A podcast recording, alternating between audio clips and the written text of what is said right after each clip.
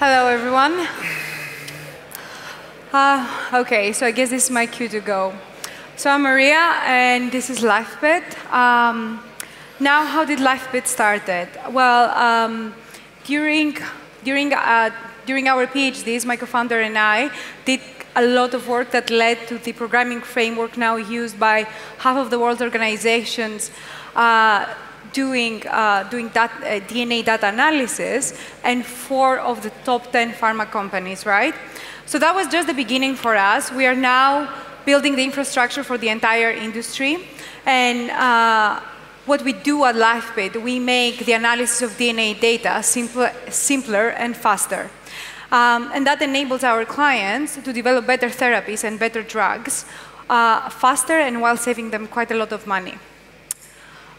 Today, if you want to be sequencing your genome, it costs you just $1,000, or actually less than $1,000. Soon it will be reaching less than $100. As a result, by 2025, we're going to be having more genetic data generated than that of YouTube and Twitter combined. The industry is already generating more genetic data than they have the capacity to actually analyze. And as a result, more than 80% of the time of the people doing this job is wasted on figuring out computational tasks and data tasks, instead of actually focusing on the results and the research they need to be doing, right? But what if, you know, making sense of genetic data, of DNA data, was so simple? Any one of you could do it, right? That would radically transform pharma research. And that's exactly what Lifebit does. We are building the world's first intelligent genomic platform. And the way we do it, we first solve the infrastructure problem and the application problem. The Lifebit platform takes you from an unscalable mess of different applications and systems to a scalable and modular application ecosystem. Then we solve the data problem. We put millions of genetic data, just the fingerprints of our users, and then eventually powerful AI learns from everything, analyzes users' interactions, and then eventually is able to reason like a human would reason about genetic data. And what this effectively does at the end of the day, it allows people that right now could actually do this job, which is about 20,000 specialized bioinformaticians, to over 5 million biomedical researchers that are now increasingly needing to make sense of this data, right? And our AI-powered technology doesn't stop there. It makes the analysis of these DNA data at least 30 times faster than is currently possible, leading into cost savings up to 80%. The analysis of genetic data is already at the core of clinical research, cancer, and genetic diseases. And fast, scalable, and AI-driven genomics is the future, right? And we at Lifebit are trying to make that happen. So that's us. Thank you. Cool. Well, thank you very much for that. I get the great job today of just asking the questions, looking smart, whilst Maria actually has to answer them, which is great. Why don't we start by saying, you talked about doing a PhD, you've got a co-founder. Tell us a bit about that background. How did you get into this? You know, not everyone in the audience has kind of necessarily got a PhD. I'm sure some have. But where did you come from? I mean, a lot of the problems that people deal, right, regardless of genetic data or any other type of data, they have a lot of data, right?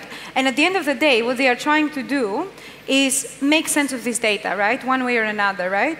And I think the first thing to do is, like, understand your data, understand what are the questions you are trying to answer with this data, and then start applying simpler methods to just like monitor statistics, just like see what the data is telling you. And then from that point, either educate yourself or bring the talent that your business needs in order to start basically asking more, I would say, more intelligent questions, or questions at a larger scale or larger cohorts of data, right?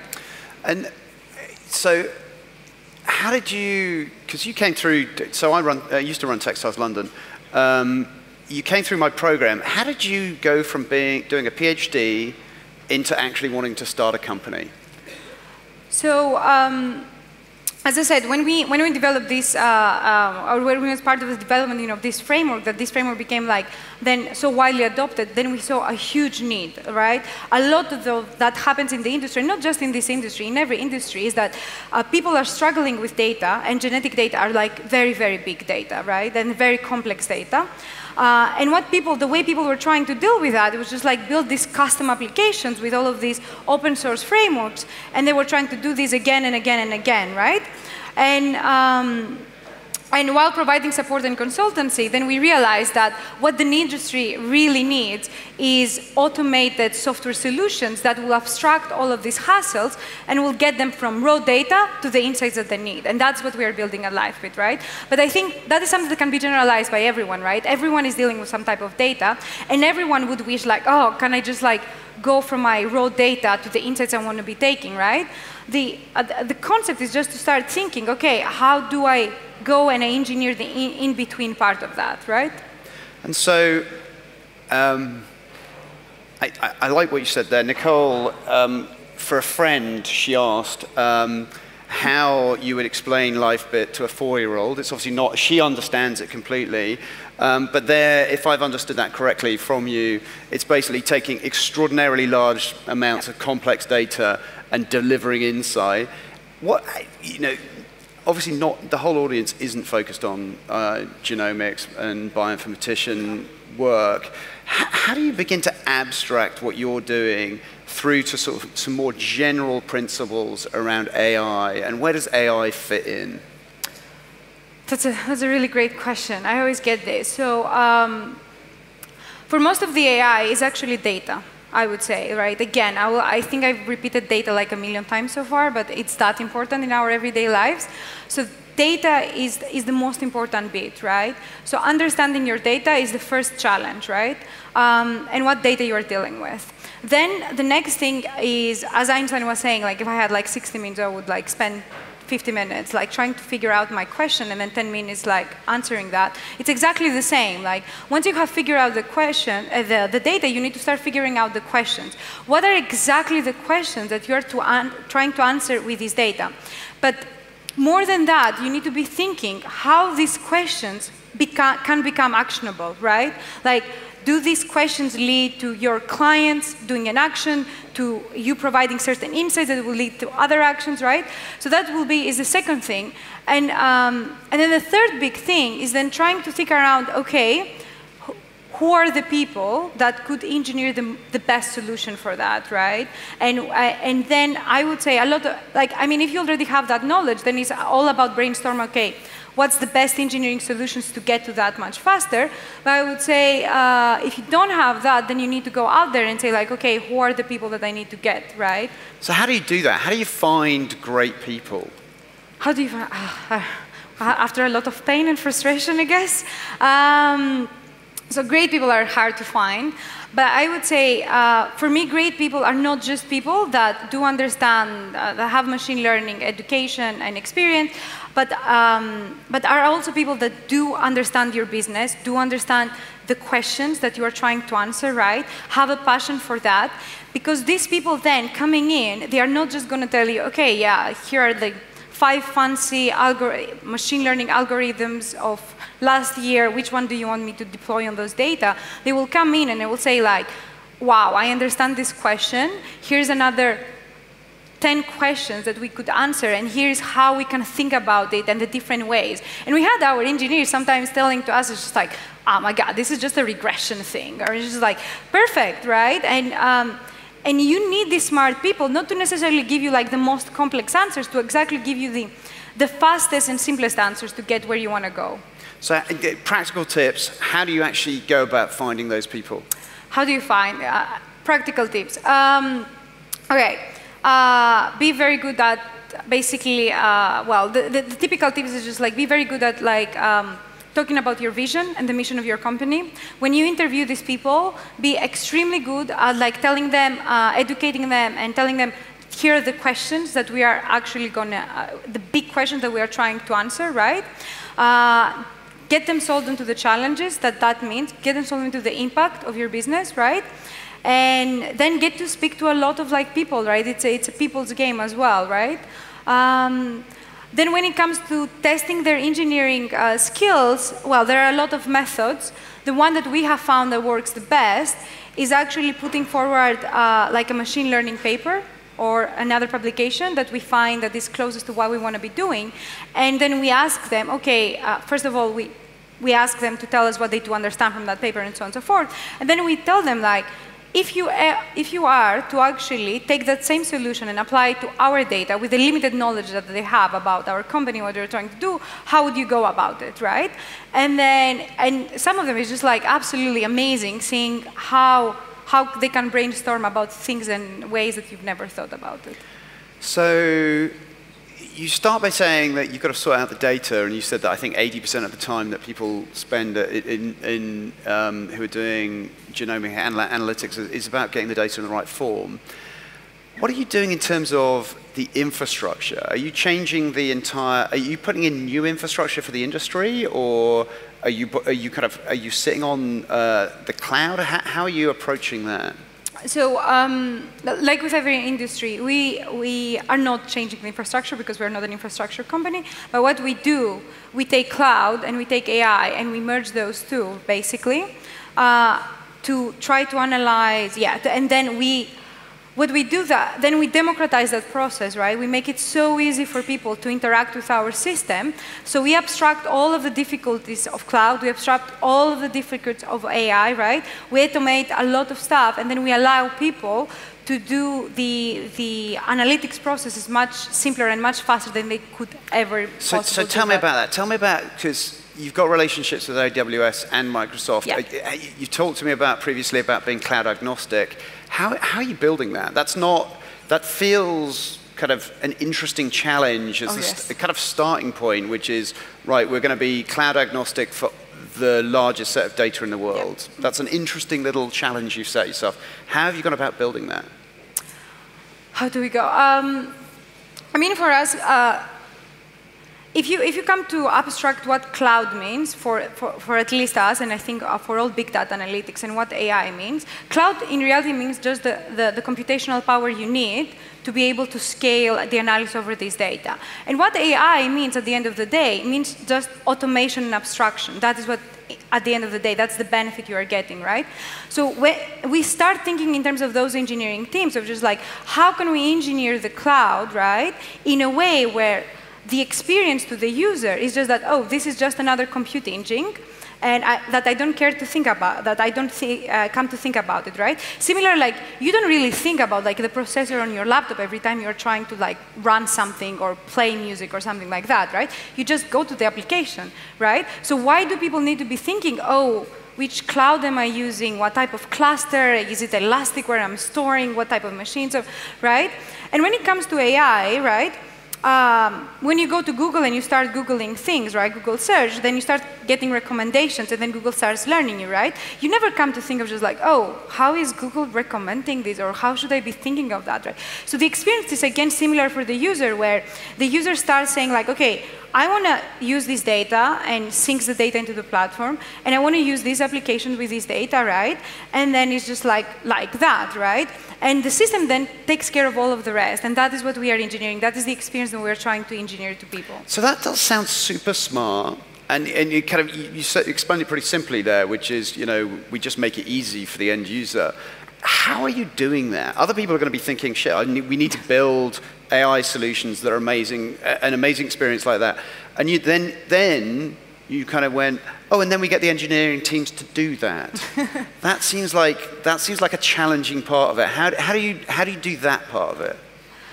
How do we do that part? Okay, so. Okay, so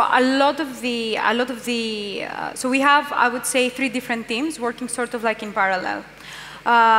The more high-performance computing engineering team, they figure out basically all of the back, and they figure out how they're going to be deploying things and going to be merging stuff, right? So you need to have that team in place that really knows this big data and really knows cloud. Then we have the machine learning team, where all they are thinking is basically how they are doing all of the different optimizations. So they are doing the cost optimization, how they are training models to understand user interactions, to understand from basically when a user is using a particular application with particular data, then what the machine learning people are trying to do is build a model that can understand what is exactly the question they are trying to answer. Are they trying to find, for example, if the patient has mutations that's causing him cancer and is going to die, what is exactly the question they're trying to do? And then we have basically the UI and front-end team where all of their job is all around like talking with users and just like understanding how right now they are going about, and we're just modeling all of the process of how they're doing with, how right now they are interacting with genetic data, how they think about it, what are the software, the tools that they are using. So by having those three teams sort of like talking to each other, then yeah, the whole solution comes into play. So if I kind of take a step back and, kind of play back to you what I've heard, first of all, you've got to get the data in the right form. Yeah. Then you've got to have this, really, on the data management is just, it's just simply in your mind data processing, and it doesn't matter whether that's AWS, yep, Google, anything. Yep. That should be entirely irrelevant to the user. Then the AI is basically just a, again, entirely invisible to the user, well designed. Yep. The way that you build those things is having a high performance computing team, a kind of an analytics team, yes, and then a UI team. Yes. The bit that I, so that's a neat kind of framework, and I think it's applicable to pretty much any business. The thing, again, you glossed over something that's really important, which was, oh, and then I talk to a load of people, and then I hire the good ones. What's the actual process that you go, I mean, because it is a absolute shit show to find good people. How are you getting people to you?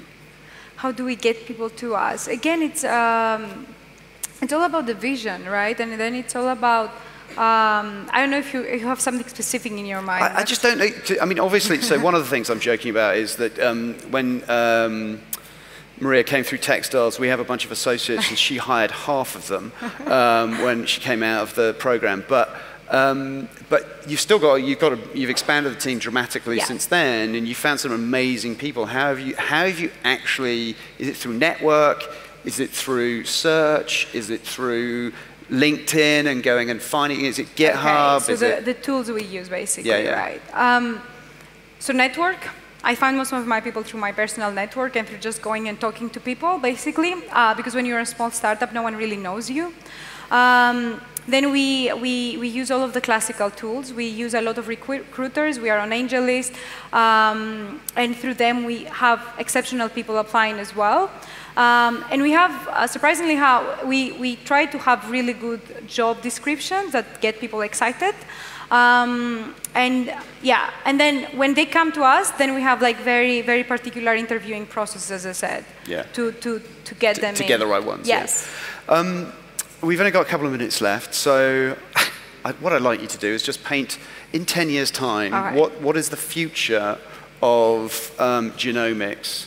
What does that look like, and what's your play? You know, what's Lifebit's? How do you participate in that? So that's a really great question, and so if you come to think about it, what's going to happen in 10 years from now? Not even 10 years, in a couple of years from now, right? When you will be able, every one of us, to sequence genetic data, right? Because right now it's already like, it costs as much as it costs to buy an iPhone, right? But the reason why we are not doing it is because no one can understand, right? And part of that is also a big sort of like marketing problem where everyone is trying to tell you that, oh, genetic data is just like another type of health data. If I may say, that's bullshit. Genetic data is literally the code that makes you you, and the power and the insights it can carry go way beyond health, right? So what will happen in 10 years is that once the costs are going to reach $100 and we will be able to actually be making sense of those data, then everyone will be sequencing. You'll be sequencing yourselves multiple times across your lifetime. You'll be sequencing your favorite flower and your dog, and you're going to be having sensors everywhere, doing real-time sequencing of microbes in the air, contaminants, everything basically, right? Your foods are going to get personalized to your gut microbiome, to the microbes that live in your stomach. What you are wearing is going to come that, and what I honestly believe is that we heard during this conference a lot of amazing talks about like how different advances in AI are improving the way we're living life. And that's amazing. But if you come to think that there are areas where AI is not just going to be improving what we are doing right now, it's going to be enabling us to do things that we have never thought of doing, that's incredible, right? And in general, like health tech and healthcare and genomics is one of these big areas where not even myself can actually say what's exactly going to be doing, but I'm sure that people are going to be doing insane stuff. And as this expands to more and more industries, then what Lifebit's hoping to be is to be the center that provides all of the software technology needed for businesses, but also individuals, to actually be making sense of this data. And that, on that note, that was an awesome summary. Hopefully people are feeling inspired and perhaps a touch scared about what that future looks like. But Maria, it's been a pleasure speaking to you. Thank you very much indeed. Thank you. Thank you, Max.